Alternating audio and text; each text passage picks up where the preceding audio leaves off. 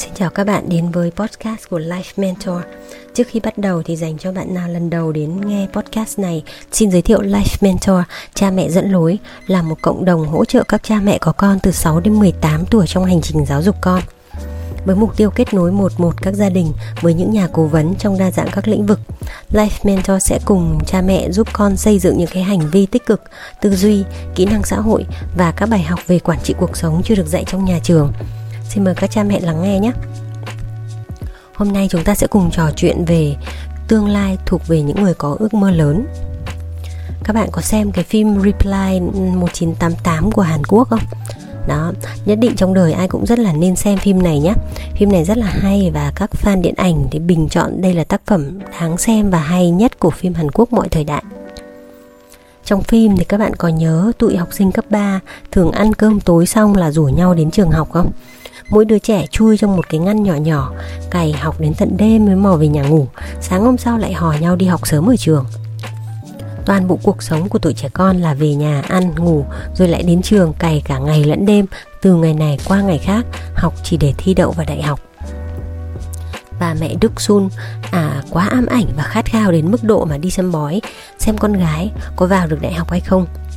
Thầy bói phán là phải đổi tên nó thì nó mới vào đại học được. Thế là bà về nhà, đổi tên Đúc Sun, Bắt cả xóm phải gọi con mình bằng Soyun Và để mong con có thể đỗ được đại học.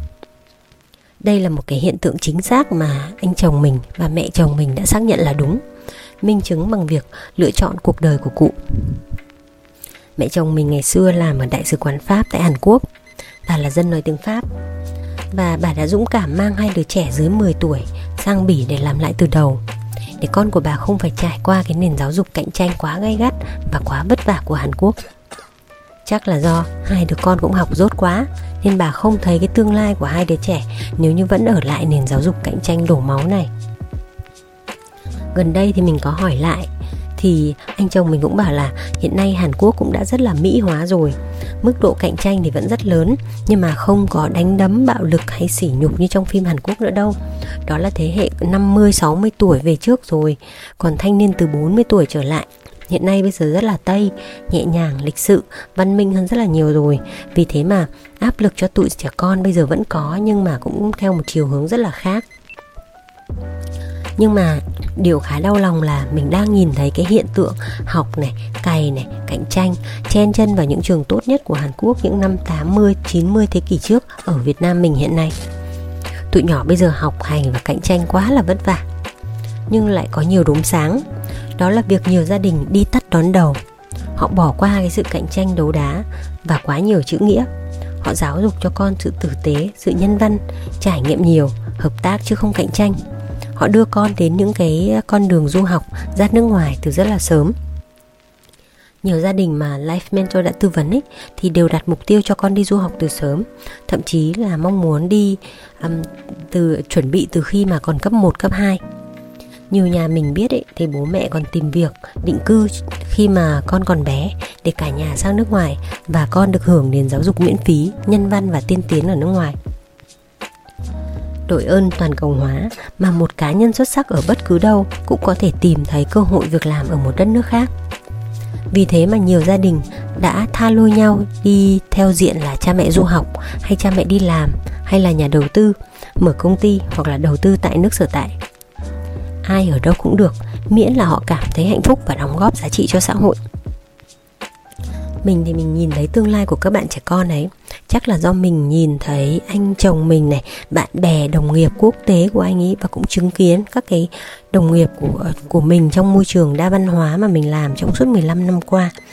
Thì mình cũng nhìn thấy cái tụi trẻ con con lai hoặc là những bạn bạn nhỏ được đưa đến môi trường quốc tế hóa từ sớm ấy.